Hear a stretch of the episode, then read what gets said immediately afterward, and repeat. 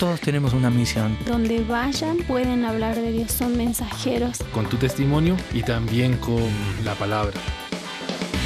Corrientes Misioneras, la misión de Dios para hoy. Las formas por las cuales podemos cumplir la misión dependen del contexto en el que se encuentra la gente, así lo explica el teólogo Jorge Díaz.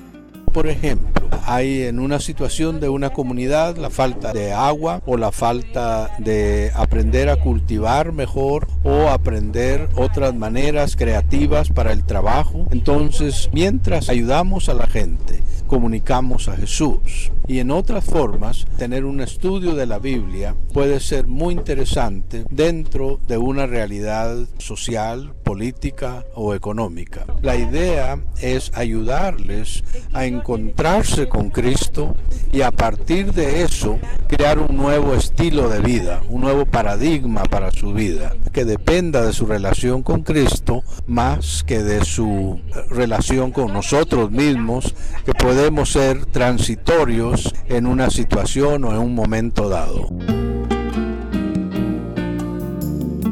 Dios nos ha dado ojos no solo para ver, sino para mirar. Para mirar a aquellos que Él pone en nuestro camino, a mirarles en verdad y no pasar de largo, a mirar a la gente con sus heridas, deseos, alegrías o necesidades.